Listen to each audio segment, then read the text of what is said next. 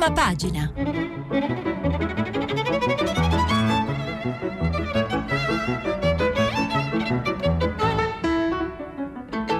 Questa settimana i giornali sono letti e commentati da Carlo Marroni, giornalista del quotidiano Il Sole 24 Ore. Per intervenire telefonate al numero verde 800 050 333. Sms e WhatsApp anche vocali al numero 335 56 34 296. Buongiorno, bentornati a prima pagina. Oggi martedì 30 aprile sui quotidiani italiani. Molte le notizie non ce n'è una che prevale particolarmente sulle altre, ma i temi sono eh, sostanzialmente della politica, con il dialogo, il dialogo possibile tra parti della maggioranza e dell'opposizione, il confronto all'interno della maggioranza, il risultato delle elezioni in Sicilia, Ancora il caso Siri del sottosegretario leghista indagato sulla cui soluzione ancora il nodo è aperto. Le nomine nella Banca d'Italia, che sono diventate anche questo un nodo politico importante, e poi altri temi riguardanti eh, diciamo, i provvedimenti economici che ancora sono in stallo. Eh, oggi c'è un Consiglio dei Ministri questa sera in più, eh, sempre sulla politica, le, le, il risultato delle elezioni spagnole e diciamo, le possibili ripercussioni sia in Europa che eh, verso l'Italia, il lavoro, domani è il primo maggio e diciamo, si fa il focus anche su alcune questioni specifiche riguardanti il lavoro, ancora il caso Regeni, di cui tra l'altro se ne è parlato ieri in, eh, nel programma Tutta la città, ne parla, l'Alitalia, il salvataggio dell'Alitalia, questi temi principali e molte altre cose, molti altri aspetti della vita. Di, e, e le, tra l'altro anche una, una, un'altra notizia importante scusate la dico subito il, il caso della, della, giovane donna violentata a Viterbo eh, di cui si è saputo ieri il fatto e che ha generato anche una bufera politica su Casa Pound visto che er, sono stati arrestati due esponenti del gruppo di estrema destra. Questi i temi vediamo le prime pagine e poi approfondiamo alcuni argomenti. La stampa, la stampa di Torino, 5 Stelle, PD, Di Maio frena, ma la base dei grillini è pronta alle convergenze. Il voto in Sicilia rallenta i giallo-verdi. La Lega da sola non va oltre il 10%. Questo è il titolo principale della stampa che naturalmente riporta anche le elezioni spagnole. Effetto Sanchez, la sinistra europea adesso ci spera. E poi il tema della, della notte violenta dei ragazzi di Casa Pound a Viterbo. La Repubblica Chiamalo primo maggio, titolo di grande evidenza come da tempo sta facendo Repubblica, altro che festa del lavoro, un giovane su tre non ha un posto in dieci anni raddoppiati i sottooccupati, il 25% ha un impiego inferiore al titolo di studio, perso in totale un milione di posti a tempo pieno. Peggio di noi solo la Grecia. E i robot nei prossimi vent'anni copriranno il 15% della manodopera. Questa Repubblica il Sole 24 Ore. Il Sole 24 Ore ha preso un tema fiscale, frodi IVA, task force a caccia di 36 miliardi. Il fisco rafforza la stretta contro le frodi di IVA, un fenomeno che vale 36 miliardi l'anno. Quindi la questione dell'evasione fiscale e della e diciamo così del, di come questo, recuperare questa, questa enorme eh, cifra che sarebbe necessaria alle nostre finanze pubbliche. E poi un commento di Giorgio Santilli sblocca cantieri in panne commissari già in ritardo. Poi vedremo qual è il tema trattato su questo editoriale. Corriere della Sera. Donna violentata, questo è l'articolo di grande di prima pagina, donna violentata, bufera politica su Casa Pound, Viterbo arrestati due esponenti del gruppo. E poi le foto del del califfo al-Baghdadi, il capo storico de, dell'ISIS, l'emiro al-Baghdadi, cosa svela in un video? Il capo dell'ISIS ricompare dopo cinque anni e lancia un, una, una minaccia alla Francia, attaccate la Francia e i suoi alleati in Africa. Questo è il caso di al-Baghdadi. E poi eh, sempre Corriere della Sera che tratta del caso Regeni che poi vedremo perché in qualche eh, ieri questo caso ha scosso nuovamente eh, il nostro paese. Il messaggero uno stupro scuote il governo, sempre quindi il caso di Viterbo, eh, due militanti di Casa Pound arrestati, uno è consigliere comunale, la vittima ha 36 anni. Le minacce, taci, tanto nessuno ti crederà. C'è la cronaca agghiacciante di questa vicenda che di cui appunto è accaduta a metà aprile, ma di cui si è saputo ieri. E poi ancora il messaggero, caso risparmiatori, il decreto crescita è ancora bloccato. Questo è quello che dicevamo prima anche riguardo a quel commento sul Sole 24 Ore. Il Fatto Quotidiano, intervista, prima pagina, eh, molte notizie di quelle che già dicevamo, però sicuramente la principale è un'intervista al Ministro dell'Economia Tria, eh, dice tagli o sale l'IVA, tagli alla spesa pubblica evidentemente, o sale l'IVA, Draghi in Italia può fare grandi cose. Questa intervista che poi dopo vedremo, ma cito solamente un passaggio di questa intervista di Carlo Tecce, il ministro del tesoro, dice l'errore più grande che ho fatto cedere sul deficit, l'esultanza per il 2,4% mi ha angosciato. Eh, evidentemente si riferisce a quando gli esponenti del Movimento 5 Stelle del governo si affacciarono dal balcone di Palazzo Chigi per esultare sul fatto che si andava a un deficit del 2,4 per finanziare il, il, reddito di cittadinanza. Questo è il fatto accaduto a ottobre e Tria dice eh, fui angosciato in quella circostanza. Il foglio. Foglio, sempre tante notizie di approfondimento, segnalo l'articolo l'articolo di Gianna Ferrara in alto, il palchettone alto, Pedro Sanchez viva l'ultima camicia bianca delle cinque che tentarono di salvare il salvabile delle camicie rosse e dai gilet gialli. Si evoca l'incontro dei progressisti, i premi progressisti di qualche anno fa, tra cui c'era anche Matteo Renzi, erano tutti in camicia bianca, tra cui appunto Sanchez. Poi un editoriale del direttore del foglio Cerasa, il malato d'Europa siamo noi. Dopo il voto in Spagna l'Italia resta l'unico grande paese in cui il populismo avanza e continuerà ad avanzare fino a che non capiremo che, che anche se litigano Salvini e Di Maio, sono simili e complementari. Questo è il foglio. Il giornale. Pantano a palazzo, Conte scappa da Siri, il Premier decide di non decidere sulle dimissioni. Movimento 5 Stelle Lega giù nei sondaggi. Voto in Sicilia, 5 Stelle a picco, Salvini da solo non sfonda. Beh, è una sintesi eh, diciamo così, un'interpretazione di quello che è accaduto, ma in tre righe c'è un po' tutta la giornata politica, nel senso che il voto in Sicilia 5 Stelle oggettivamente hanno perso molti consensi, Salvini è entrato in Sicilia dove non era e qualche anno fa sarebbe stato fischiato, ma non sfonda. E eh, sul caso Siria appunto ancora è stallo. Questo è il giornale libero tutti in fila per il condono, siamo evasori altro che poveri. Le domande per la pace fiscale superano quelle del reddito di cittadinanza. Con il nostro erario, però spesso chi ha guai tributari è più onesto di chi chiede il sussidio. Salvini, prorogare la sanatoria. Questo è un tema di cui ci siamo occupati anche ieri.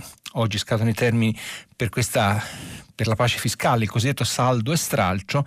Eh, è stata chiesta una proroga dai commercialisti, oggi c'è un Consiglio dei Ministri, ancora la cosa non è stata decisa, verosimilmente non sarà decisa perché il Consiglio dei Ministri, a quanto mi consta, è stasera piuttosto tardi, quindi eh, difficilmente insomma, ci sarà questa proroga, ma lo vedremo casomai domani. Eh, siamo tutti evasori, questo è il tema di Libero. Il Tempo, quotidiano di Roma, diretto da Franco Becchis, tornati al lavoro solo 15 deputati. Smentito il presidente della Camera Roberto Fico, gli onorevoli abbarbicati al Maxi Ponte, ieri solo l'aula è riaperta, ma non c'è quasi nessuno a discutere sui tagli dei parlamentari. Qui si mette in luce come ci fossero pochi parlamentari ieri al lavoro e in quanto c'è il ponte ancora, un, insomma, ancora diciamo, questo infinito ponte post pasquale. E poi sempre la notizia di Viterbo, Viterbo picchiata e violentata da due di casa Pound. Questo è il tempo, eh, dice, eh, sì, questo è il tempo a venire, quotidiano cattolico diretto a Marco Tarquinio. Ma la solidarietà non accetta ricatti. ACLE Caritas, gravissimo attacco alla sussidiarietà pur scritta nella Costituzione. A Roma 147 profughi soccorsi in Libia grazie a un corridoio umanitario statale. Avvenire denuncia, ma lo fa da tempo ormai, come appunto la, il mondo della solidarietà sia messo in difficoltà da politiche governative e soprattutto per diciamo così, mancanza di aiuti e di sgravi per eh, per, diciamo così, per tutte le attività di sussidiarietà. E poi eh, un articolo di fondo dell'economista Luigino Bruni, poveri e teoremi della colpa, alla radice dell'attacco alle reti solidali. Questo avvenire. Il mattino, mattino di Napoli, Voto in Sicilia, flop Movimento 5 Stelle, il governo paga le liti, 5 Stelle perdono i comuni dove hanno governato, la Lega da sola non sfonda. E poi, questo era il, l'articolo di apertura e poi sempre in alto la maestra non piace, a dieci anni tenta di uccidersi. Qui si racconta una vicenda di cronaca drammatica, dramma a Battipaglia, il bambino si è lanciato da un terrazzo della casa, la motivazione in un biglietto, l'insegnante sotto shock. È un bravo allievo.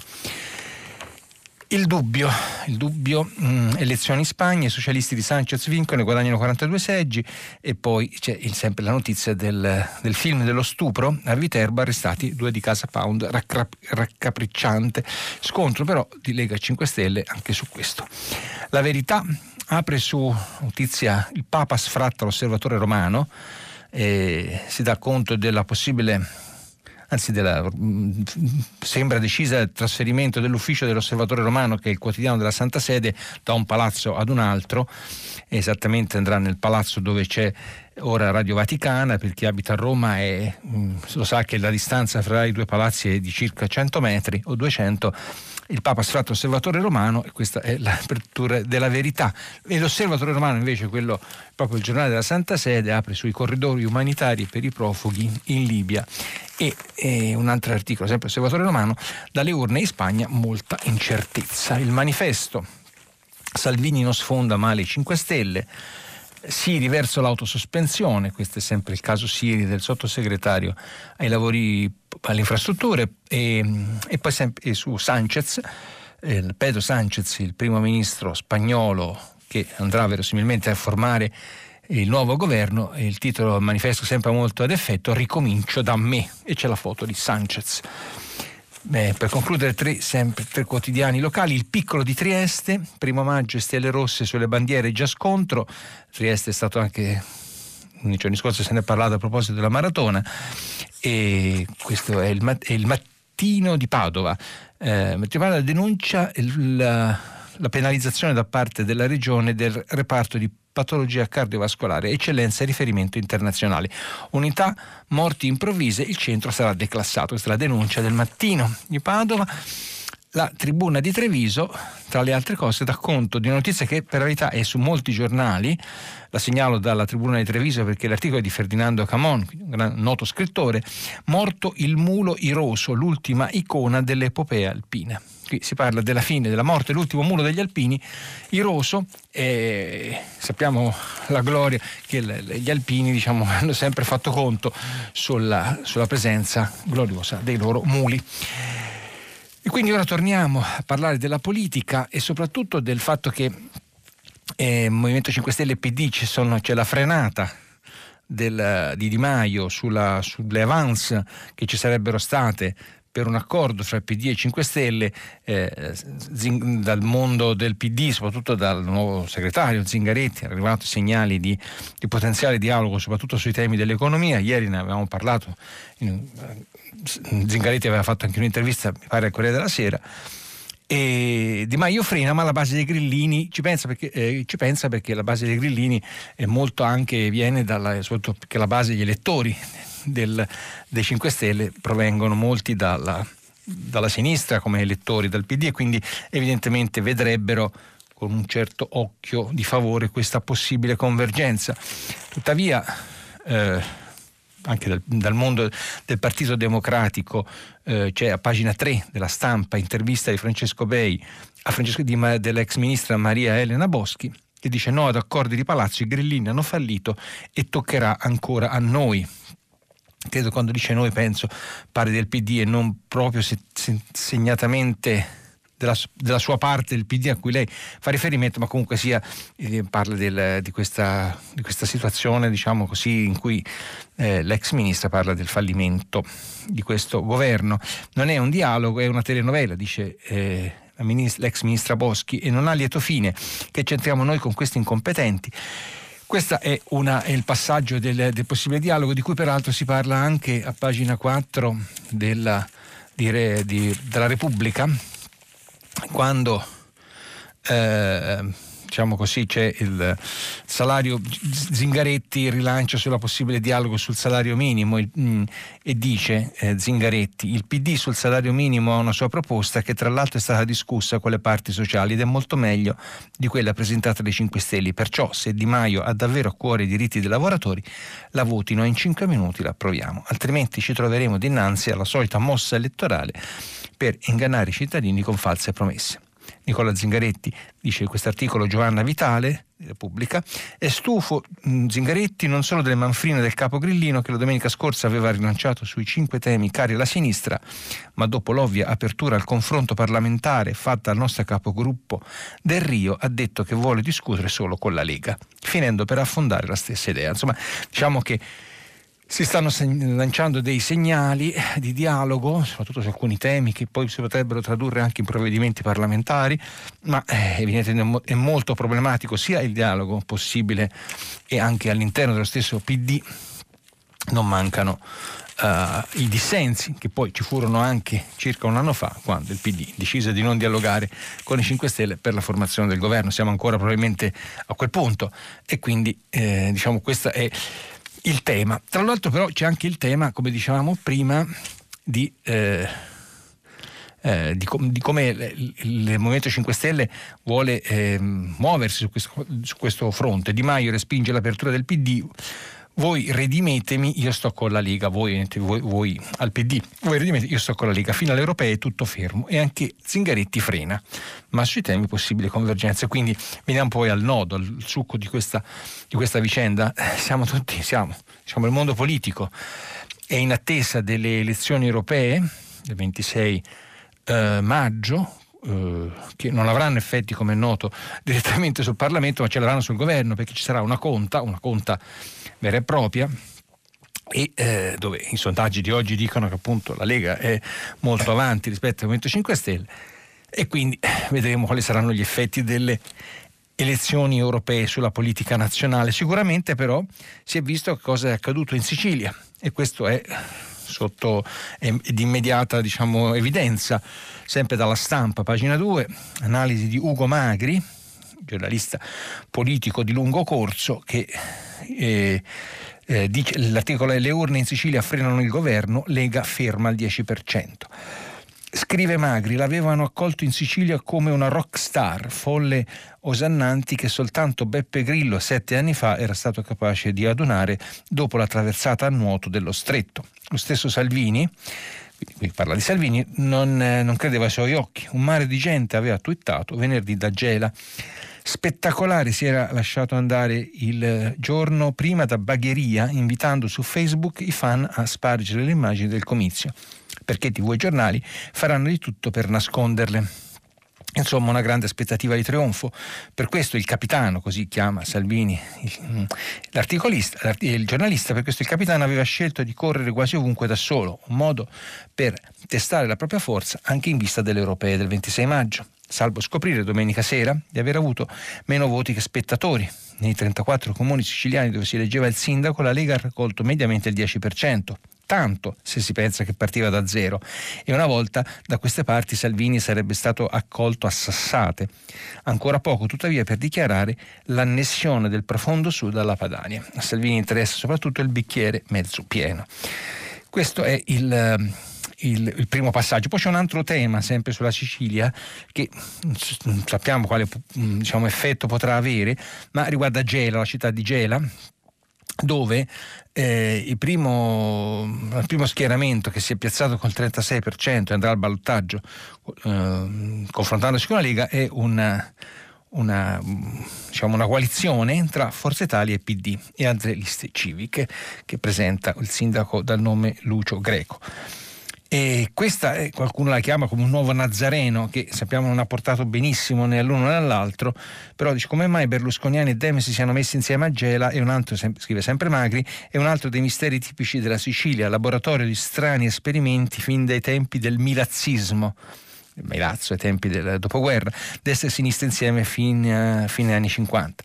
Stavolta la formula è quella detta del Nazareno, del famoso patto del 2014 fra il Cavaliere Matteo Renzi, a spingere i berlusconiani siciliani nelle braccia del PD, che in questa tornata non è andato peggio, ma nemmeno meglio del solito, nonostante a Roma ci sia adesso Zingaretti, pare sia stata la profonda antipatia per Salvini di Gianfranco Miccichè, eh, lo storico diciamo, proconsole berlusconiano eh, in Sicilia, eh, che ha pubblicamente definito eh, Matteo insomma, con un epiteto che ora salterei. Addirittura pochi giorni fa Miccichè aveva messo in fuga da Forza Italia il sindaco di Catania Salvo Pogliese, che passava per essere troppo filoleghista. Quindi questo è, poi c'è un un'altra analisi sulla ritirata grillina. Insomma, la Sicilia eh, sappiamo che ha avuto percorsi politici molto, molto anche netti, prima passava forse, eh, con, appunto, con Forza Italia la destra, poi tutta per il Movimento 5 Stelle e ora invece appunto si sta, sta cambiando un po' diciamo, la propria uh, tendenza e questa diciamo, sarà quello che, che, accadrà prossimamente, se lo si vedrà. Eh, veniamo alla eh, Repubblica che in prima pagina parlava appunto del primo maggio e dedica le prime tre, quattro pagine ad analizzare il tema del lavoro.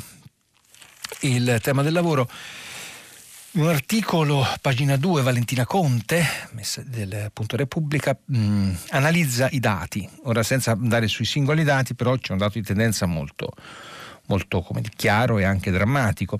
Scrive un lavoro sfrangiato, intermittente, poche ore, bassi salari. Nel decennio della grande e doppia crisi l'Italia ha perso e recuperato un milione di posti, ma di fronte a un milione di occupati a tempo pieno che mancano se ne guadagnano altrettanti a tempo parziale.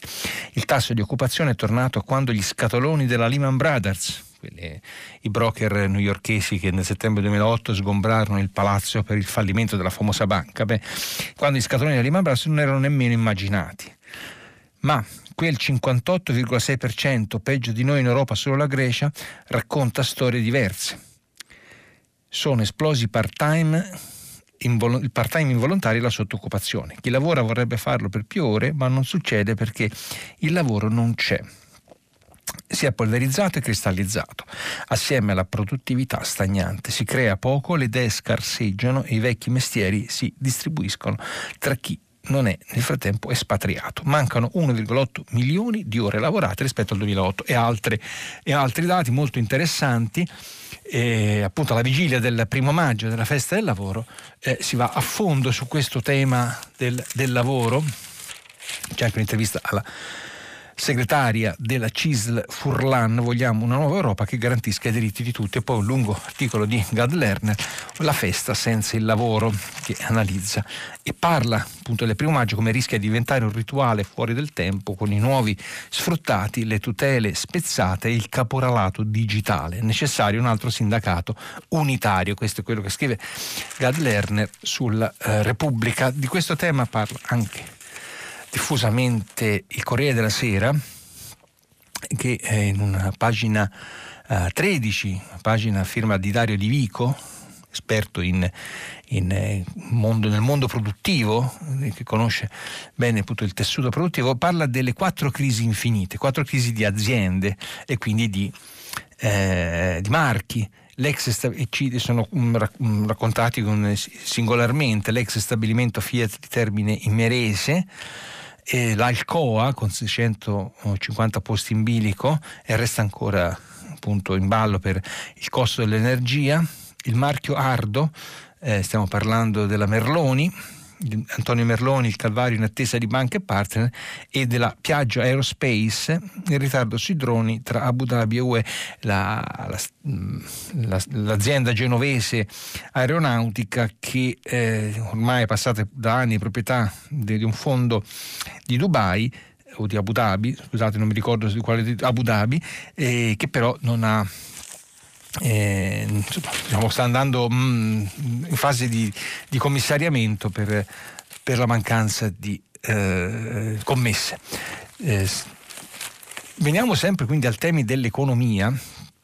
Questo, questa era la, la, politica trattata sulle questioni proprio del confronto politico, però qui si entra invece su, sulla carne viva delle questioni della politica Uh, il Sole 24 Ore, oltre alla, alla frode IVA, task force a caccia 36 miliardi, volevo dar conto di questo commento di Giorgio Santilli, capo della redazione romana del Sole 24 Ore, e sblocca, canti- sblocca, cantieri in panne, commissari già in ritardo. Scrive Santilli, sono passati quasi 70 giorni dalle prime anticipazioni che attribuivano al governo e all'imminente decreto sblocca cantieri, quindi la riapertura dei cantieri per dare nuovo slancio al lavoro e agli investimenti delle infrastrutture, la volontà di accelerare grandi e piccole opere mediante la nomina di commissari straordinari dotati di poteri eccezionali, in deroga alle farraginose procedure ordinarie. Ma dei commissari, scrive Santilli, non si vede neppure l'ombra. E più avanti scrive stamattina, quindi oggi mentre parliamo, il dato del PIL dell'Istat ci ricorderà ancora una volta a che punto siamo. Magari usciremo dalla recessione tecnica con uno più 0,1 o forse invece ci resteremo ancora, saremo ancora nella crescita piatta. Ma cosa serve? Senza infrangere delicati equilibri istituzionali dovrebbe essere la politica a fare la sua parte, non la politica che da settimane dà uno spettacolo degradante di interessi di parte meramente elettorali ma la politica che si assume la responsabilità di decidere, di decidere che il decreto legge sblocca cantieri si può convertire in due settimane e che nel frattempo il governo e le forze politiche che ne fanno parte può scegliere le 30 opere su cui mettere alla prova la sua capacità di fare diverse liste circolano già, un lavoro preliminare è stato fatto soprattutto da chi lavora sul campo come Ferrovie o ANAS. Serve decidere se prima dell'estate non avremo segnali chiari con i commissari all'opera per fare il possibile su un primo elenco di lavori, un altro anno sarà perso e dopo tante battaglie perse alla fine si perde anche la guerra. Questo era il commento del Sole 24 ore sul, sul tema del lavoro. Diamo conto della vicenda de, della donna violentata a Viterbo, bufera politica su Casa Pound. Eh, il Corriere della Sera, appunto, abbiamo detto, ne dà ampia, ampio risalto. L'hanno fatta ubriacare e poi violentata. Vittima a Viterbo una donna di 36 anni. Gli aggressori, due esponenti di Casa Pound arrestati. Salvini, castrazione chimica. Replica Di Maio è un errore. Il leader leghista usa la paura delle donne, dice la ministra 30 ne parlo all'interno diciamo così, della parte politica perché pur essendo una tragica vicenda personale eh, naturalmente ha preso subito una piega politica e per questo che c'è anche tutta questa grande evidenza su, sicuramente. C'è una, un articolo di fondo di Goffredo Buccini inviato del Corriere della Sera i silenzi colpevoli dice, eh, ve ne leggo solamente un, frammento, sorridono in una foto di gruppo del 25 aprile ragazzi all'Old Manners Tavern, Pela- che è un locale dove è avvenuto questo fatto, pelati e palestrati, maglie nere con la tartaruga di Casa Pound, spavaldi, pronti a tutto, perché ancora la vita era solo caccia ai rossi e cinghia mattanza, l'uso contundente della cintura, volante nera nelle valli dei Monti Cimini e parati in onore di Pietro Calistri, il pilota del Duce costa come un pezzo degli 00 alfa, un delirio ora diventato anche altro. E questo è un uh, breve commento molto forte, dalle tinte molto forti, e, e però c'è materiale di cui raccontare. A pagina 3 eh, l'inviato del Corriere Fabrizio Caccia fa un ritratto del del consigliere comunale di Casa Pound Vallerano arrestato Francesco Chiricozzi con la foto, mm, braccia alzate, segno di eh, di saluto dalle croci celtiche al Daspo allo stadio il consigliere comunale che elogiava Hitler. Chiericozzi ha 19 anni, lo stupro filmato con il cellulare. Mi fermerei qui sulla vicenda di, uh, la tragica vicenda di, di Viterbo.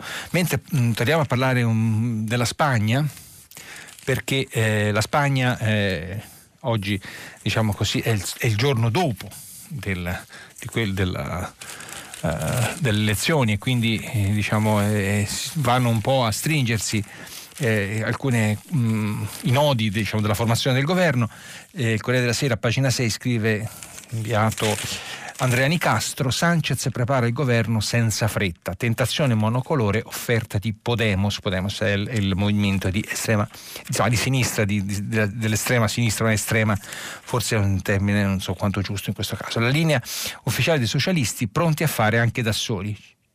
Ciudadanos, che invece è la formazione di centrodestra moderata, va all'opposizione, quindi queste sono le... Eh, eh, cosa sta accadendo in in Spagna, però della Spagna è, è, particolarmente interessante un commento, ce ne sono diversi oggi per la verità, eh, però ne prendo uno che è quello del Corriere e della Repubblica, Stefano Folli, storico eh, commentatore di politica in Italia, dice effetto Madrid sul nostro centrodestra tra le varie osservazioni che fa eh, Folli sul, sulle possibili implicazioni, dice tuttavia il voto di Madrid parla anche forse soprattutto alla destra. La destra in Spagna il Partito Popolare ha avuto un forte ridimensionamento.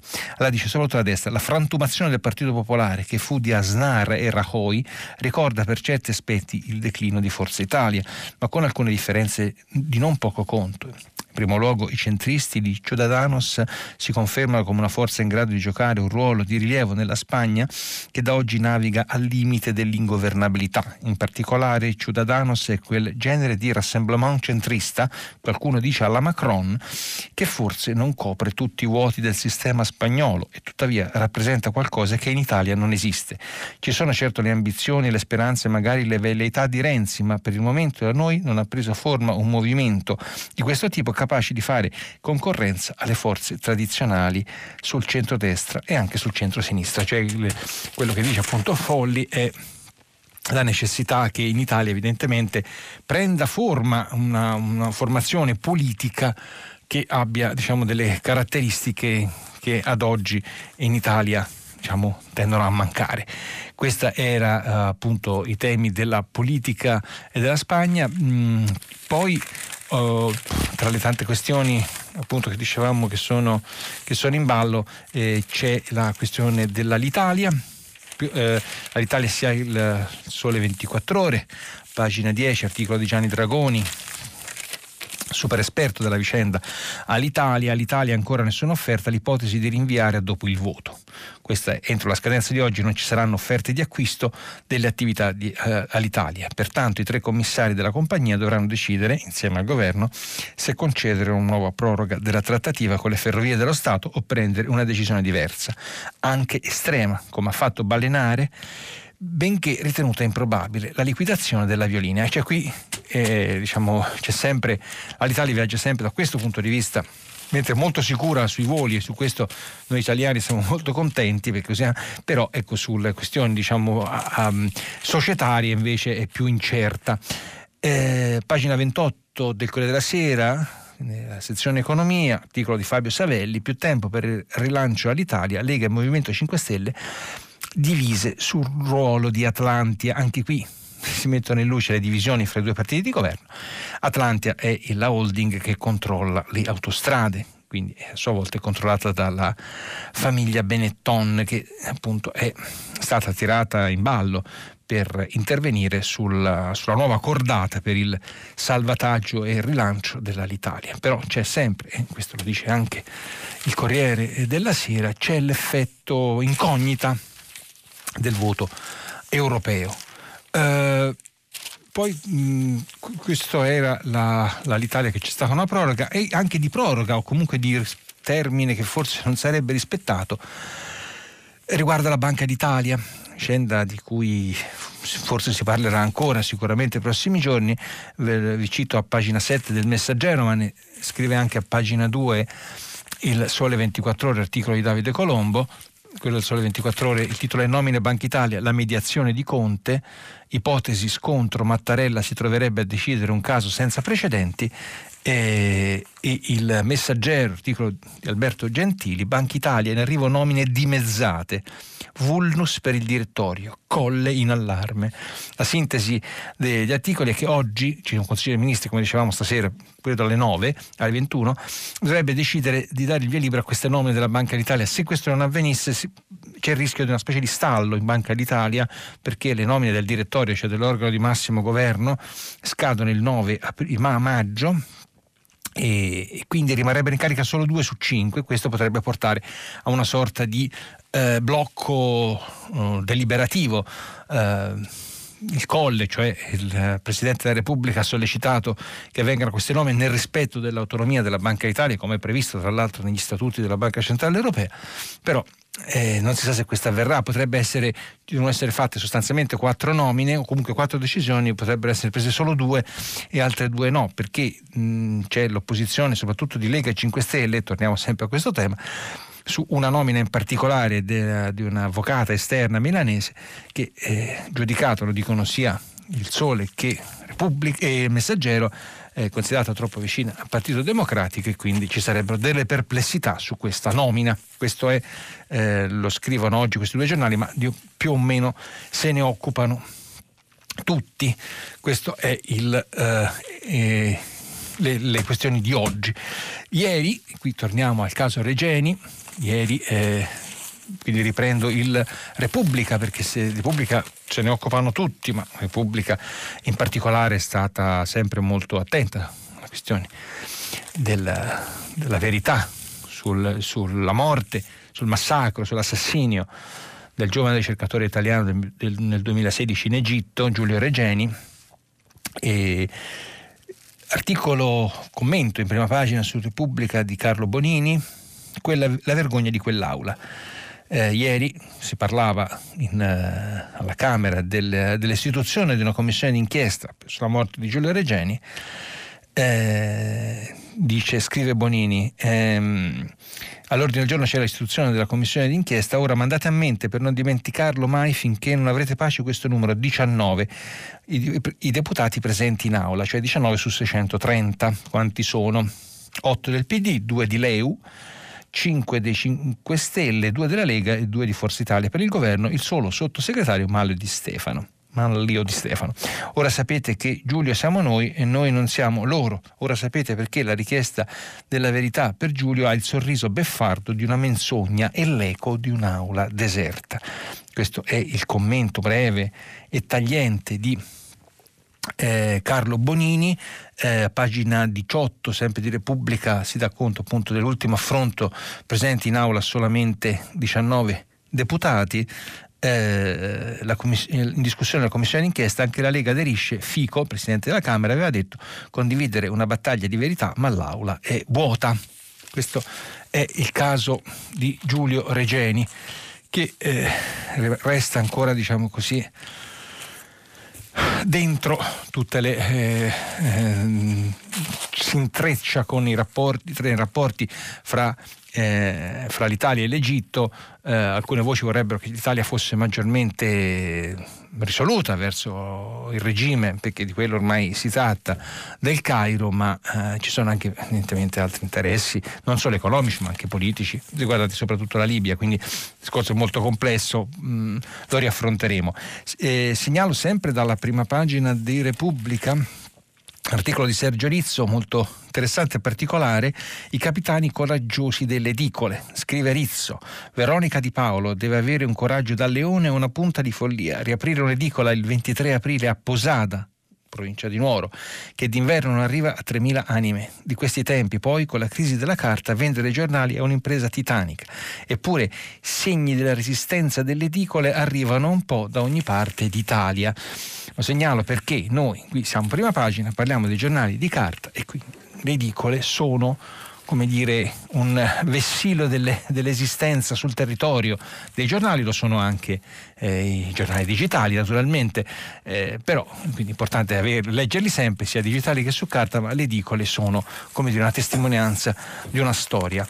Poi ci sono altre eh, notizie che segnalo che sono come dire, di altro genere, ma sono tutte ugualmente molto interessanti.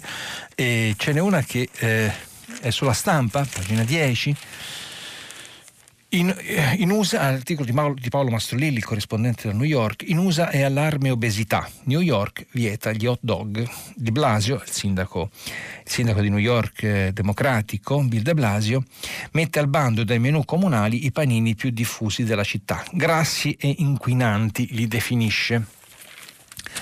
Dopo, leggo due o tre passaggi, dopo i grattacieli in vetro acciaio, Bill de Blasio vuole vietare anche gli hot dog a New York. Questa notizia è circolata con l'aggiunta di panico nei giorni scorsi non è esattamente vera. Il sindaco non ha intenzione di bandire i panini con salsiccia in tutta la città, ma così appassionati di questo cibo da celebrarlo ogni anno con una competizione che eh, vede a chi ne ingoia di più nel minor tempo possibile.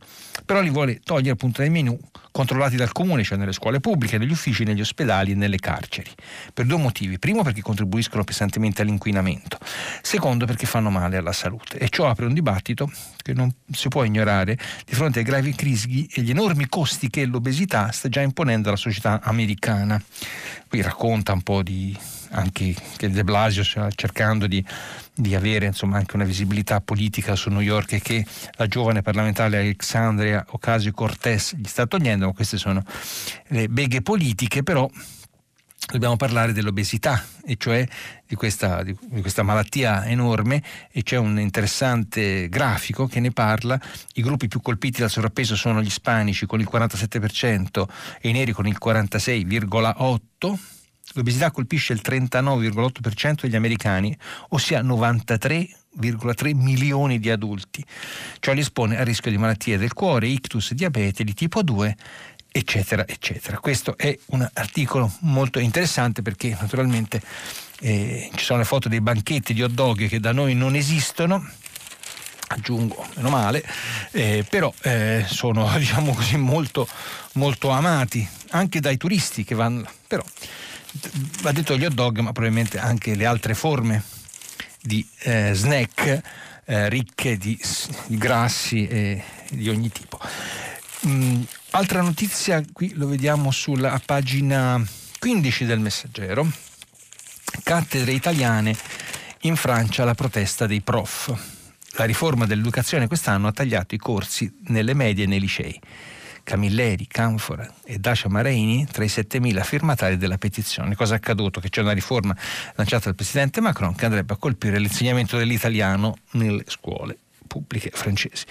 Qui eh, un articolo di Francesca Pierantozzi scrive che eh, eh, morto e sepolto ehm, per colpa, mm, per colpa, di Macron e del suo ministro dell'educazione Jean-Michel Blanquer che ha immaginato una riforma che decima le cattedre di italiano alle medie e al liceo. E colpa anche dell'Italia che non sostiene più la sua lingua e la sua cultura all'estero. Risultato, quest'anno le cattedre di italiano ai due concorsi per diventare insegnante di ruolo saranno in tutta la Francia 21 la metà dello scorso anno, un terzo rispetto a qualche anno fa un disastro. Approfittando dell'anniversario lunardesco dell'incontro tra Macron e Mattarella che ci sarà tra, tra qualche giorno, eh, la data non la so, Uh, un collettivo di universitari messo insieme da Jean-Luc Nardone, eh, docente dell'Università di Tolosa, eh, ci sarà un, diciamo, una protesta, mentre, soprattutto eh, in coincidenza delle celebrazioni per i cinque secoli di morte di Leonardo da Vinci. Ecco, giovedì, giovedì Mattarella e Macron si raccoglieranno sulla sua tomba nel castello di Amboise. Questa è una storia che riguarda la nostra cultura, ma anche i rapporti fra Italia e Francia che sono, come sappiamo, eh, forti, grandissimi, stretti, a volte un po' complicati. Eh, Corriere della Sera, pagina 21, eh, Stefano Lorenzetto, un intervistatore tra i principali del Corriere della Sera, pagina 21, intervista Marino Massimo De Caro. Eh, una vicenda che riguarda l'ex direttore della biblioteca dei Girolamini di Napoli. È stato sette anni agli arresti per una vicenda riguardante i furti di libri questa intervista, per la verità, credo sia un primo assoluto, eh, in cui eh, Marino Massimo De Caro trova il coraggio di scrivere a Lorenzetti di confessare l'inconfessabile, taciuto per quattro ore dal cronista che già sapeva per nove mesi quasi fosse una dolorosa gestazione a parenti e amici. E ha detto: Sì, è vero, il 31 luglio 2018 ho tentato il suicidio eh, riguarda eh, confessa perché aveva già confessato quindi la vicenda era già nota è stato ribattezzato in tutti i modi il mostro dei Rigirolamini ma l'ex direttore De Caro che ha espiato la pena per aver depredato i tesori della cinquecentesca biblioteca napoletana cara Giambattista Vico non ci sta. Semmai chiamatemi Robin Book Books. Con il ricavato pagavo i restauri, dice. Ho rubato 2000 volumi antichi e ne ho venduti 600, però li ho fatti recuperare tutti. Ne mancheranno all'appello sì e no una ventina. Hai detto niente, scrive il, l'intervistatore. De Caro è reduce da una settimana tribolata mm, racconta delle sue vicende, però racconta anche della sua vicenda dei libri eh, della storica biblioteca I Gerolamini. E eh, per ora la eh, rassegna stampa finisce qua e ci risentiamo tra poco per il filo diretto. Carlo Marroni, giornalista del quotidiano Il Sole 24 Ore, ha terminato la lettura dei giornali di oggi. Per intervenire chiamate il numero verde 800 050 333. Sms WhatsApp anche vocali al numero 335 56 34 296. Si apre adesso il filo diretto di prima pagina per intervenire e porre domande a Carlo Marroni, giornalista del quotidiano Il Sole 24 Ore. Chiamate il numero verde 800 050 333. Sms WhatsApp anche vocali al numero 335 56 34 296. La trasmissione si può ascoltare, riascoltare e scaricare in podcast sul sito di Radio 3 e sull'applicazione RaiPlay Radio. Sì, bentornati con il filo diretto. Vi ricordo che stiamo pubblicando i vostri messaggi anche vocali sul sito di Radio 3. Ve ne leggo subito uno perché abbiamo dato conto che dell'apertura di un'edicola scrive Elisa da Roma, l'edicola di Piazza Capri a Roma chiuso due giorni fa, i costi erano maggiori delle entrate, che tristezza. E quindi subito un commento su una notizia che abbiamo dato poco fa. Bene, diamo ora via le telefonate. Pronto? Sì, pronto? Buongiorno. Buongiorno, eh, buongiorno a lei e a tutti gli ascoltatori. Mi chiamo Andrea, telefono da Impruleta, che, che è in provincia di Firenze. Eh, no, ho mandato un messaggino eh, che mi hanno chiesto di, di, di ripetere eh, su una terribile analogia. Ieri Primo Levi ci, ci diceva in Sommersi e Salvati che gli aguzzini dei lager dicevano è inutile, anche se scampate dalla morte, eh, nessuno vi crederà se raccontate quello che, che state vivendo. E oggi i, gli stupratori di Casa Pound di Viterbo hanno detto a quella signora taci, tanto nessuno ti crederà. Eh, nulla cambia, mi domando, spero di no, ma non è con la castrazione chimica che, che, che si risolvono questi problemi. E grazie, Gra- ascolto del radio. Gra- grazie Andrea, grazie Andrea da Impruneta.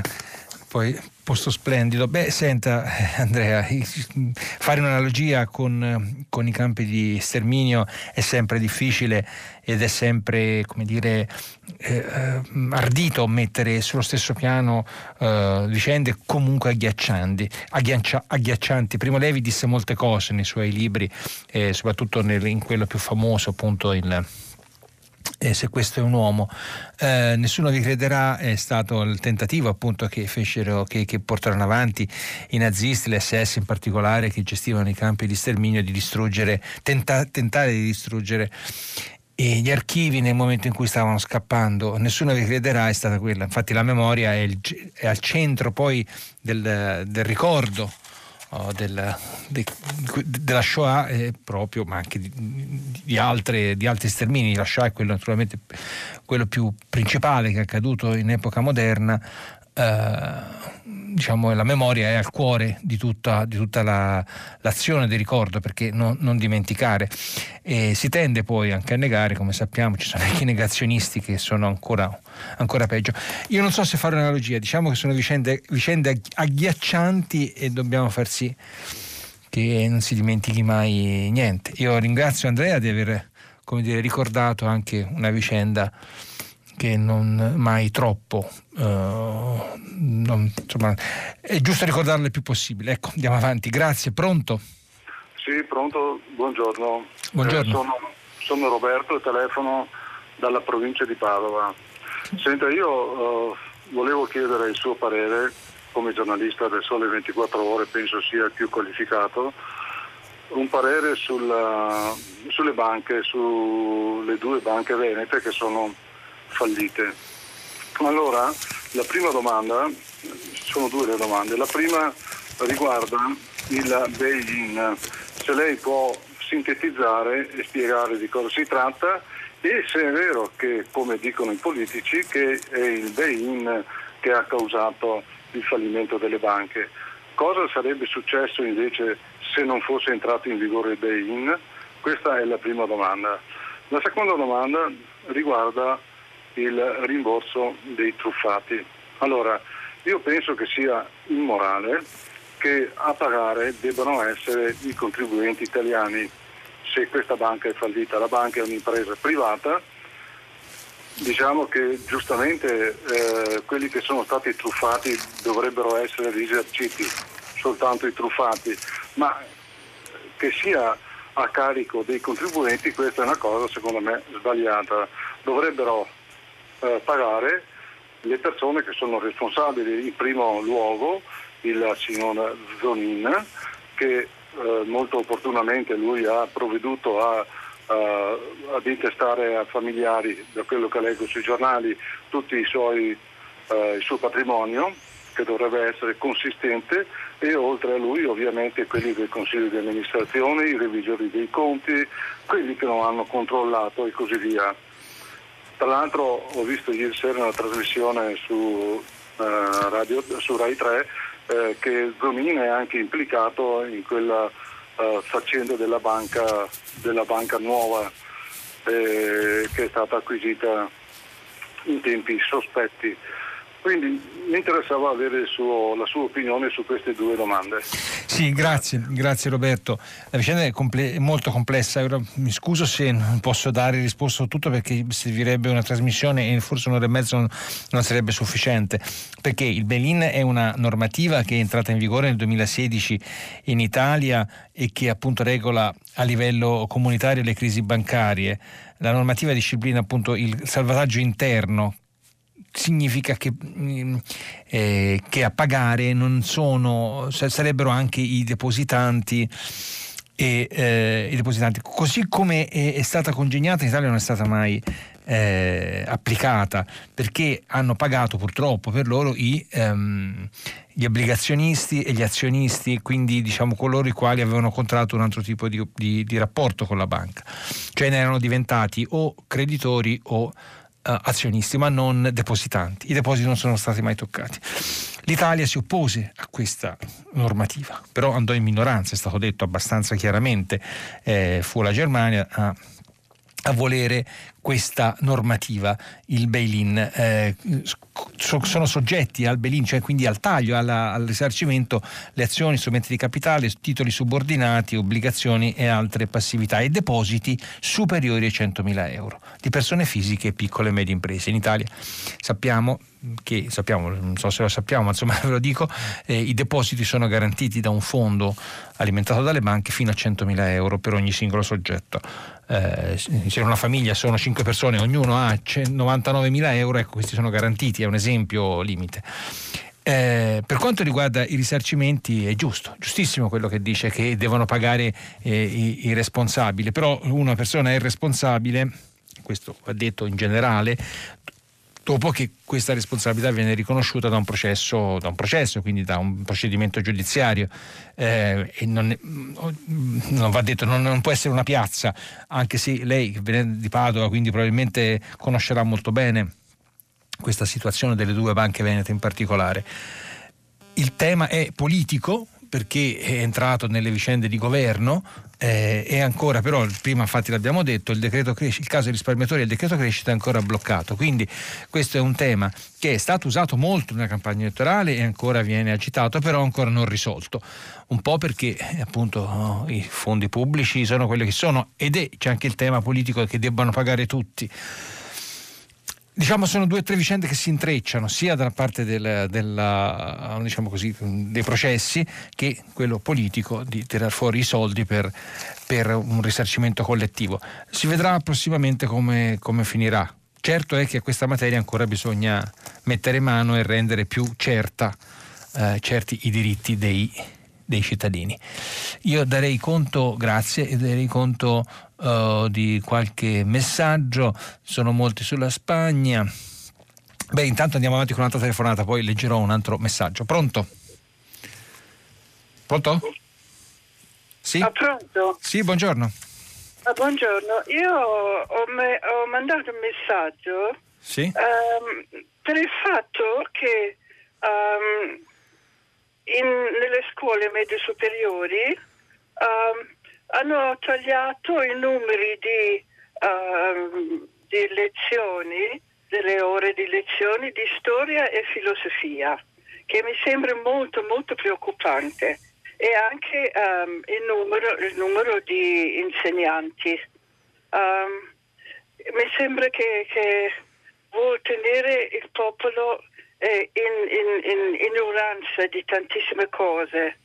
Io sono di origine sudafricana e so che durante il regime hanno voluto tagliare, eh, non tagliare, anzi insegnare tutto nella lingua afrikaans agli, all, alla gente uh, di colore, che vuol dire tagliarli fuori dal resto del mondo, perché nessun altro parlava eh, la lingua afrikaans, per tenerli proprio in, in uno stato di ignoranza e di non poter comunicare e pensare. Senta, il suo nome, signora, per cortesia, che non, non, non ho sentito? Mi chiamo Merle. Ok. Senta, sì, eh, grazie, grazie, un tema molto, molto anche nelle nostre corde di questa trasmissione, delle nostre trasmissioni, dell'insegnamento della storia della filosofia nelle scuole.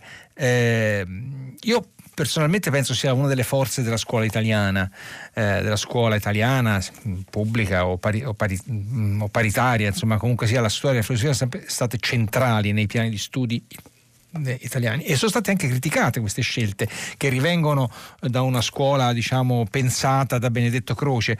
Eh, dicendo ah cosa servono? Invece secondo me eh, secondo me ma non secondo me basta è proprio il la forza della scuola italiana rispetto alla scuola mh, media inferiore e media superiore rispetto al resto dell'Europa. I nostri studenti quando vanno in giro per il mondo a studiare all'università sono più preparati. Forse l'inglese non lo sanno bene come gli olandesi o i danesi o, forse i sudafricani, però eh, questo è un peccato, anzi è una, cosa molto negativa, però sono molto formati, sono molto formati, questo avviene anche nelle scuole, soprattutto anche nelle scuole, non, di, non um, scuole superiori non umanistiche, l'italiano, la storia, la filosofia un po' meno, eh, questa cambia a seconda del piano di studi, è sempre molto centrale. Eh, l'impostazione della scuola italiana è considerata da, dai critici, i criticoni di tutto, che vecchio stampo, ma eh, secondo molti invece questa, cosa, questo, questa impostazione ha funzionato anche per una, secondo me, ma secondo anche molti altri, eh, un ottimo livello del nostro corpo insegnante che invece di essere tagliato, ora non dico dovrebbe essere incrementato, questo non lo so perché dipende dai numeri, ma certamente trattato meglio anche dal punto di vista economico. Eh, leggo un um, messaggio sul caso Regeni, la verità sul caso Regeni, eh, scrive Luciano, la verità sul caso Regeni la sanno tutti, come tutti sanno la verità sul caos libico, che mi sembra molto più grave. Repubbliche simili parlino con la stessa forza almeno in tutti e due i casi, ma il famigerato political correct non lo permette, punto di domanda, quindi qui si parla del caso Regeni e di come debba essere affrontato con molto coraggio, raccontato da tutti per la verità. Eh, tutti lo facciamo, lo viene fatto eh, eh, diciamo con, con grande, con, sempre con grande, con grande attenzione. Eh, andiamo avanti con un'altra telefonata, pronto? Sì, pronto. Allora, sono Luciano Rui da Padova. Buongiorno. Buongiorno, dunque approfitto del fatto che questa settimana c'è lei, un giornalista del Sole 24 ore, per parlare di economia.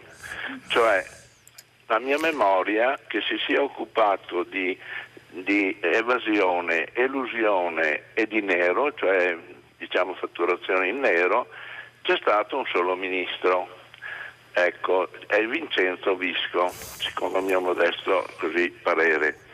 Lui era partito con in, stabilire 3.000, eh, 3.000, euro, poi è passato a 1.000 euro e sua, il suo programma è arrivare a 0 euro. Allora, quando è arrivato a 1.000 euro è subentrato Renzi, il quale l'ha riportato a 3.000. Mi chiedo, mi sono son chiesto il perché. A questo punto eh, diciamo che se la, eh, eh, attualmente questa somma tra, eh, diciamo, eh, tra evasione, illusione e nero supera mi pare i 2 mila miliardi, allora mi chiedo praticamente corrisponderebbe a circa 20 eh, finanziarie. Mi sto chiedendo e chiedo a lei cosa sta facendo attualmente il ministro Tria in questo argomento, vista la situazione particolarmente diciamo, difficile che ci troveremo ad affrontare in questo autunno. Sì, grazie Luciano. Grazie sì, a lei per la eh, risposta. No, no, grazie a lei. Allora, il tema del contante, sì, il tema del contante eh, va e viene costantemente. Lei ha ricordato questi passaggi a 1000 euro, poi 3000. Il governo Renzi fu molto criticato su questo, su quel passaggio del, del, eh, del rialzare la soglia perché eh, eh, da, da, insomma, ci sono diverse correnti di pensiero, secondo cui la, l'evasione, che non è 2000 miliardi, per la verità diciamo, eh, calcolare un qualcosa che non si conosce è difficile perché non, se non la si conosce non si sa quant'è, ma una delle cifre che gira di più sono 250 miliardi, mi pare, tra imposte dirette e indirette. Un po' meno annue, un po' meno, cioè meno di quello che diceva lei, ma comunque sia sempre una cifra spaventosa. Eh, se la, la, gran massa dell'evasione arriva dalla, dalla, grande evasione, e cioè per esempio le grandi piattaforme digitali che fanno affari in Italia ma che hanno la sede in Irlanda invece che eh, nelle isole Cayman e quindi pagano le tasse là, si è visto che spesso ci sono delle maxi multe, dei maxi concordati su multe, eh, un miliardo qui, un miliardo là, poi di, di, di multe mh, pagate. Allora, è quella oppure anche o soprattutto la piccola costante evasione, quella fatta nella quotidianità della ricevuta non fatta, della fattura non fatta, se la faccio pagare 1000 eh, o 800 se non c'è la fattura, sono queste cose qua e allora si paga con contante. Questo è, il, eh, è un tema. Io personalmente credo che questa sia una questione più culturale che non normativa, nel senso che eh, come la macchina in doppia fila, si sa che se uno lascia macchina in doppia fila viene farla, eh, sarebbe soggetto a multa, ma tanto si sa che la multa non arriva e poi alla fine si pensa che non sia una cosa grave. Questa quindi secondo me è più culturale che normativa, perché puoi mettere tutte le leggi del mondo, sul, sull'uso del contante, però poi se il paese continua a non, a non, usare la carta di credito ma a far viaggiare eh, mazzi di soldi, anche diciamo così, non, non necessariamente illegali, eh, eh, diciamo non, non, se ne viene fuori molto. Eh, secondo un sondaggio, le cito un passaggio L'Italia è prima al mondo per evasione fiscale, ma gli altri stati non sono meglio. Secondo uno studio, uno, studio del nostro paese ci sarebbero esattamente 190 miliardi di tasse evase, quindi io ho detto 200, siamo lì. I mancati introiti per lo Stato italiano equivalgono a circa il doppio della spesa pubblica nella sanità. Quindi stiamo parlando di qualcosa di veramente importante. Lei citava il contante come uno degli elementi io non so se sarà se, se, solo quello, ma è sicuramente uno di quelli. La soglia, io ho qualche dubbio che la soglia sia veramente efficace, però, eh, però lo si vedrà. Non, credo, non, mi sembra sia all'interno dell'agenda di questo governo. Io ho citato prima l'intervista che ha fatto il ministro dell'economia Tria, ora io non l'ho letta, l'ho letta tutta, non vado a memoria, ma non mi sembra che il tema del contante sia sia, sia centrato, però questo non, non, me lo ricordo onestamente. E quindi lo si vedrà eh, nel seguito. Però oggi, come ho, poi ho letto prima, articolo su Sole 24 ore apertura, frodi IVA Task Force caccia ai 36 miliardi.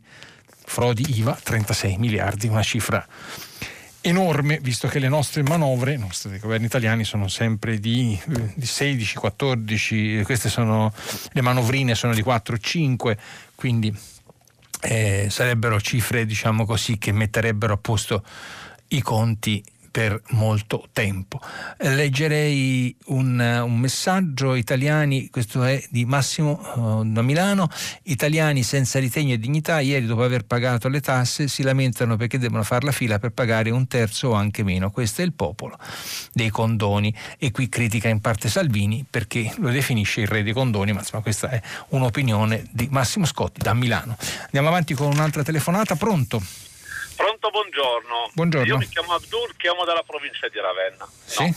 Allora, io mh, voglio spendere due, due, parole sui fatti di Manduria, no? il poverino, il poveretto che è stato ammazzato in un modo o nell'altro da questi uh, ragazzini. Io non so se sono ragazzini. Per me uno che ha 16 anni non è minorenne perché è capace di intendere più che di volere, quindi va processato come un maggiorenne. Ma io la mia domanda, le istituzioni dove sono? La scuola ha fatto qualche cosa durante questi anni? Ha insegnato niente a questi ragazzini la scuola? Bene. Mi fermo qui. La ringrazio. La ringrazio. Sì, lei parla del, um, del caso del pensionato ucciso dalla baby gang. Eh, una cosa molto... Scuola dov'è? Lo Stato dov'è? Sì, sì, ho capito. Allora sì, lo Stato dov'è? Questa è una domanda che purtroppo eh, è difficile rispondere nell'immediato, nel senso che evidentemente la scuola, lo Stato, lo Stato è la scuola a 18 anni, non c'è un altro Stato se non un generale senso di rispetto delle istituzioni che, eh, che, dovrebbe essere innato in, ciascuna, in ciascun cittadino e che lo Stato però, le istituzioni si devono guadagnare quotidianamente con eh, il rispetto della, del, proprio, del, proprio, lavoro, propria, del proprio impegno. Uh, quando ci sono questi, questi casi mh, tragici, anche perché prima c'è il caso tragico della persona uccisa dall'altra parte eh, si capisce che c'è un vuoto totale, beh, insomma anche il caso di, di, eh, di Viterbo, al di là della, della, coloritura politica, è comunque un fatto tragico che la violenza era comunque innata laddove è stata poi, diciamo così, messa al servizio o comunque associata a, a una coloritura pseudopolitica, però in questo caso ha visto. E, mh, cito da questa, mentre lei mi stava parlando, cito l'avvocato di alcuni ragazzi, colpa delle amicizie sbagliate. Questa è una eh, delle, delle, delle, scuse più, più, più usate. No? Il problema è che, è che, sono i contesti, contesti completamente difficili. Evidentemente stiamo parlando di luoghi o di contesti del tutto abbandonati, senza probabilmente una scuola adeguata o forse un contesto tra famiglia e scuola che non ha saputo gestire, eh, non ha voluto gestire la vita di questi giovani che si sono tragicamente poi eh, persi dentro pratiche che poi hanno portato addirittura ad uccidere un pensionato. Questa è una triste vicenda, concordo che non c'è lo Stato e la scuola purtroppo non ha fatto quello che doveva fare. Eh, non conosco però la vicenda specifica di dove andavano a scuola, eccetera, quindi non mi sento neanche di dare la colpa, a, non ho nessun titolo per dare colpe, ma non mi sento neanche di dare la colpa a dove andavano a scuola, perché magari anche la scuola e i professori hanno fatto, hanno tentato di fare qualcosa, probabilmente, ma eh, non era possibile. La ringrazio, eh, vado, leggo un messaggio eh, da Sonia da Baccoli, provincia di Napoli, fino quando non sarà possibile per chiunque portare l'IVA in detrazione è inevitabile, parliamo di evasione fiscale, che tutti coloro che non sono titolari di partita IVA optino per un pagamento in nero e in, e in contanti. Beh, questa è una, è una, osservazione giusta anche, nel senso che eh, eh, si pensa che se eh, tutto si può detrarre, o tutto molto si può detrarre, allora c'è eh, incentivo a, a, essere più fiscalmente più mh, ligi, chiedere la fattura per chi la porta in detrazione. Eh, questo è vero, questo è sempre stato vero. Il problema è che il sistema italiano, questo, il sistema italiano burocratico, che rende questo molto difficile. Nel senso che riempirsi di ricevute, eh, poi portare dal commercialista, perché non tutti sono in grado, questo poi alla fine, di portare dal commercialista, il quale le ammassa insieme alla dichiarazione dei redditi, è, è complicato in Italia, perché poi molte sono contestate, quando arriva una cartella il più delle volte la si paga perché l'idea di fare la fila, di fare una, una, una contestazione, un'opposizione è dieci volte più complicata. Diciamo così, è il sistema fiscale italiano eh, che si è stratificato nel tempo e pur avendo lodevoli esempi di semplificazione, si è avuto anche recentemente, l'Agenzia delle Entrate ha fatto molto su questo, però è complicato, complicato che per un cittadino essere messo in condizione di gestire fiscalmente le detrazioni. Anche le detrazioni poi vengono spesso tolte, perché poi quando si va a fare i bilanci annuali, eh, queste sono, diciamo così, voci eh, che, che, potrebbero portare molto più, molto più, soldi nelle casse dello Stato, quindi spesso vengono tolte, vengono riviste.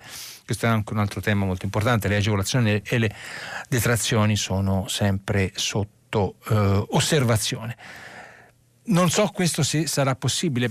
Certo, vivremmo tutti meglio se avessimo la carta di credito, una specie di carta di credito a uso generale, che potrebbe essere anche la stessa eh, codice fiscale, testa sanitaria con cui fare tutto quasi e essere sempre diciamo così, in regola con il fisco e avere tutte le tra- la tracciabilità di ogni spesa e di ogni entrata che sarebbe anche a vantaggio del cittadino stesso e non solo delle casse dello Stato, ma questo probabilmente per l'Italia è più complicato che per altri paesi.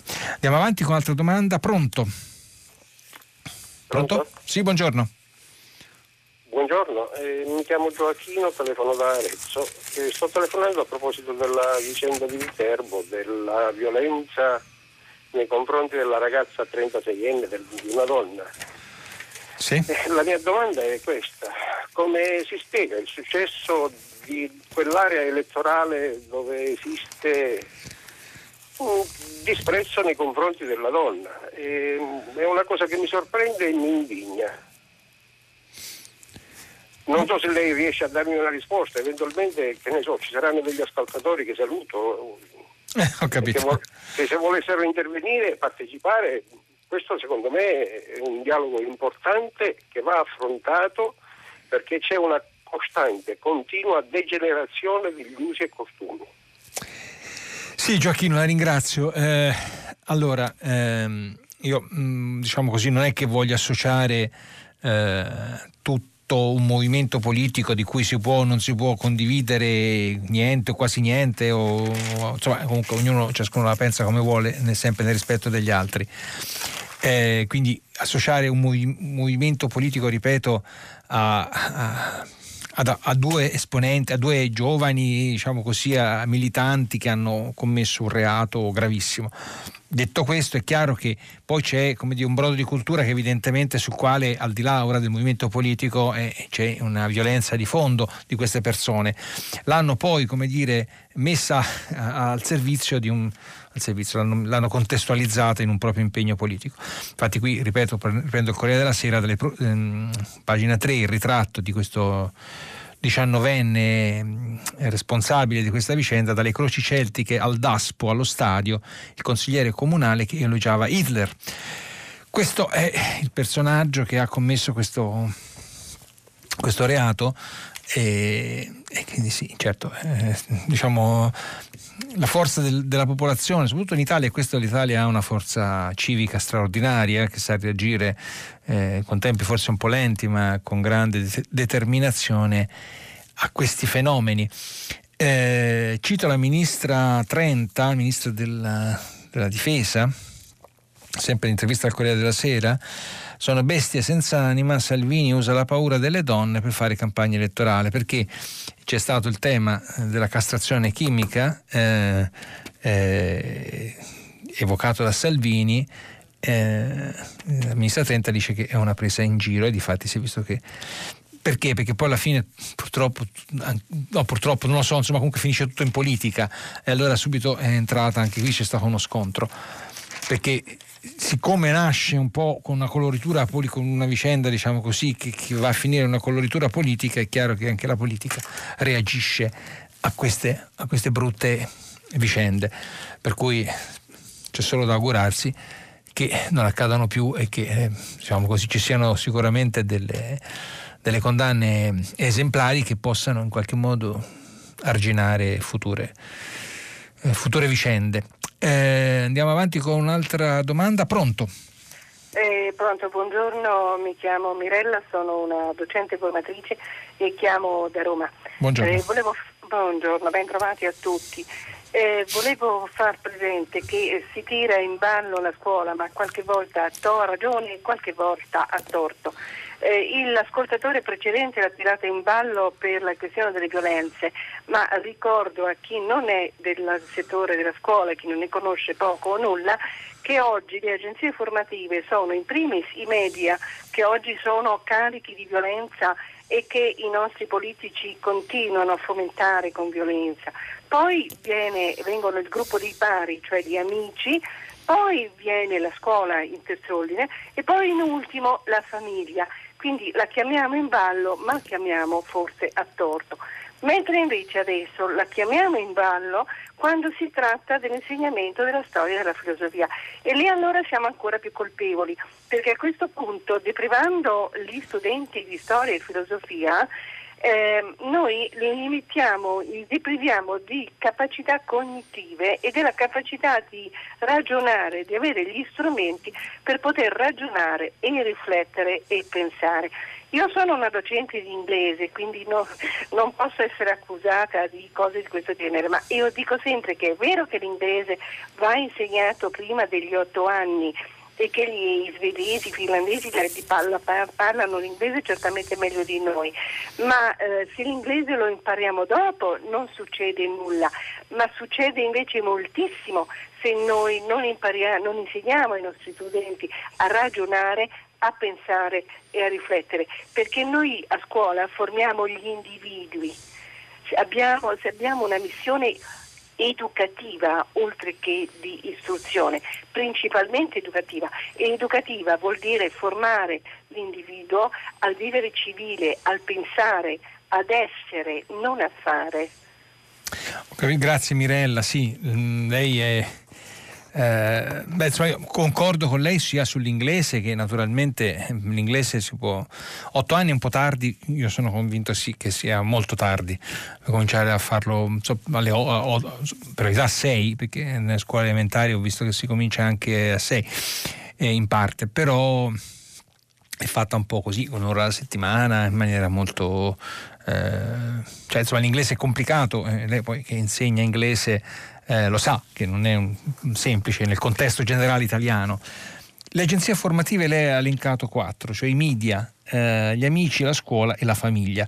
Ora, i media noi qui facciamo la rassegna stampa delle prime pagine dei giornali italiani, che sono diciamo la crema dell'informazione, se mi, se mi è consentito, e gli amici della televisione e della radio eh, ce lo consentono, nel senso che è il, ormai diventata diciamo, il, il, mezzo di comunicazione eh, del, dell'approfondimento, i giornali, insomma, che era l'unico qualche anno fa, e la crema nel senso quella che, che, che, che ha più tempi, tempi lunghi di gestazione, la stampa cartacea. I media a cui forse si riferisce lei sono i social media, cioè appunto il, il dibattito in rete e la comunicazione in rete attraverso i social media. Quella è il, l'agenzia formativa, credo, immagino a cui si riferisse, perché appunto su Facebook, Twitter, eh, Instagram eh, sono, sono i, i, i, modelli di comunicazione immediata, poi ce ne sono molti altri nuovi e anche più veloci forse e questi sono eh, tendenzialmente incontrollati. Non che bisogna controllare l'informazione, però sono incontrollati soprattutto perché è minorenne, quindi per le fasce deboli e le fasce più, eh, più influenzabili. Lì è veramente complicato e lì subentrano le altre agenzie formative, soprattutto all'ultima, la famiglia, che va a controllare, a vedere come questi media inter- intervengono sui giovani. Io parlo di giovani qui, stiamo in, in età addirittura preadolescenziale, che a quell'età lì si comincia a usare i social media, almeno buona parte. Il telefonino intorno, arriva, arriva prestissimo ormai in mano ai ragazzi, intorno ai 10 anni, forse anche prima e quindi da lì eh, poi dipende dalle altre agenzie formative, la scuola come, come interagisce e deve dire come usare questi, questi mezzi di eh, comunicazione e la famiglia tenerli sott'occhio. Gli amici naturalmente alcuni, alcuni contesti sono positivi, altri meno, eh, naturalmente eh, in luoghi diciamo così più esposti come possono essere appunto eh, periferie c'è c'è il, in questo, in, in questo eh, articolo di fondo di Goffredo Boccini sul Corriere della Sera che parlava della vicenda di Viterbo, eh, cita, cita il, il, luogo di questi piccoli paesi da dove questi due ragazzi venivano, dice eh, sono paesi, paesini mh, presepi per i turisti, bolle piene di nulla per loro loro i due bolle piene di nulla, insomma, quindi questo, eh, questo Fredo Buccini con questa immagine molto forte e anche molto efficace ci ricorda come sono spesso queste realtà. Andiamo avanti con un'altra telefonata, pronto? Eh, pronto? Buongiorno. Buongiorno. Buongiorno. io sono un insegnante, mi chiamo Vincenzo, dalla provincia di Bergamo. Eh, chiamo dalla scuola Zenale, Istituto Superiore di Grafica e Comunicazione. Eh, grazie per per l'opportunità. Volevo dire che la nostra scuola, uh, sfruttando quel minimo di autonomia che ci dà il, il mio, il Ministero, ha deciso di reintrodurre la storia dell'arte che per uh, il Ministero sarebbe stata da abolire. Noi siamo una scuola di grafica e comunicazione, ci sembrava assurdo uh, rinunciare alla storia dell'arte. È una scuola bellissima, vorrei sottolineare, istituto, mio istituto e ci vengo da 22 anni e insegno fotografia. Quindi sono contentissimo della mia scuola e del mio lavoro e faccio quasi 80 km al giorno di, perché la scuola merita, questa scuola. La ringrazio Vincenzo, sì, la storia dell'arte è una, una nobilissima materia. Eh, poi se non siamo, ora non per andare sul banale, ma se non siamo noi italiani che nelle nostre scuole, ai nostri giovani, eh, insegniamo la storia dell'arte, che è la, l'Italia al 70%, non so se il 70%, mi scuso se la percentuale non è giusta, delle opere d'arte al mondo concentrate nel nostro territorio, è chiaro che eh, la storia dell'arte per noi è centrale, e noi italiani per, eh, per, per, quelli che vengono a stare in Italia, eh, noi italiani e non italiani, chiunque viene a stare nel nostro paese, in questo paese. E quindi sì, eh, viva la storia dell'arte, speriamo, e, e, e, viva l'autonomia scolastica che funziona, funziona in tanti casi anche in questo, per cui il Ministero ha dato un'indicazione, ma voi avete deciso di andare avanti e quindi i nostri migliori auguri e richiami spesso per raccontarci magari, lo dico anche a nome di chi verrà dopo di me, la vostra esperienza. Andiamo avanti con l'ultima, l'ultima telefonata, pronto? Ah, pronto, buongiorno, sono Claudia buongiorno. e chiamo da Trieste. E volevo soltanto due parole in merito alla violenza di genere. È inutile parlare di destra, di sinistra, di politica, di giovani o di vecchi. La violenza sulle donne c'è, è un, un problema molto grave e nessuno ha intenzione di affrontarlo. La ringrazio, basta così. Grazie Claudia, sì.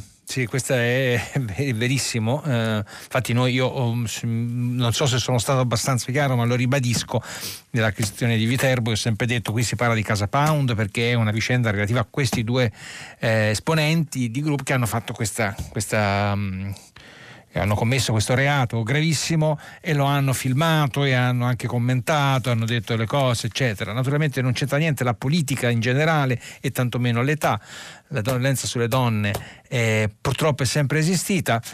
Rispetto al passato, mi permetti, permetta Claudia di dire ora viene denunciata ora viene denunciata non sempre, non in maniera forse adeguata, ma certamente i tempi da questo punto di vista sono cambiati, non viene più dato per scontato nulla. Non lo si dà più per scontato la violenza fisica, ma anche il, il mobbing, lo stalking e tutte quelle forme di violenza verso le donne sui posti di lavoro, eh, fatte anche di, appunto, di emarginazione, di non valorizzazione. Questo vale anche nella famiglia e eh, dove sappiamo che purtroppo, specialmente per quanto riguarda eh, donne, quelle giovani o giovanissime, si consumano gli atti di violenza. Per dire quindi, eh, quindi sì, mm, diciamo è vero quello che ha detto, ma è vero anche che fortunatamente i tempi stanno cambiando e ci auguriamo che cambino sempre più velocemente. Direi che a questo punto ci fermiamo qui. Eh, dopo il GR eh, Silvia Bencivelli conduce pagina 3 alle 10 come sempre tutta la città ne parla, approfondirà un tema posto da voi ascoltatori. Potete riascoltarci sul sito di Radio 3. Grazie, a domani.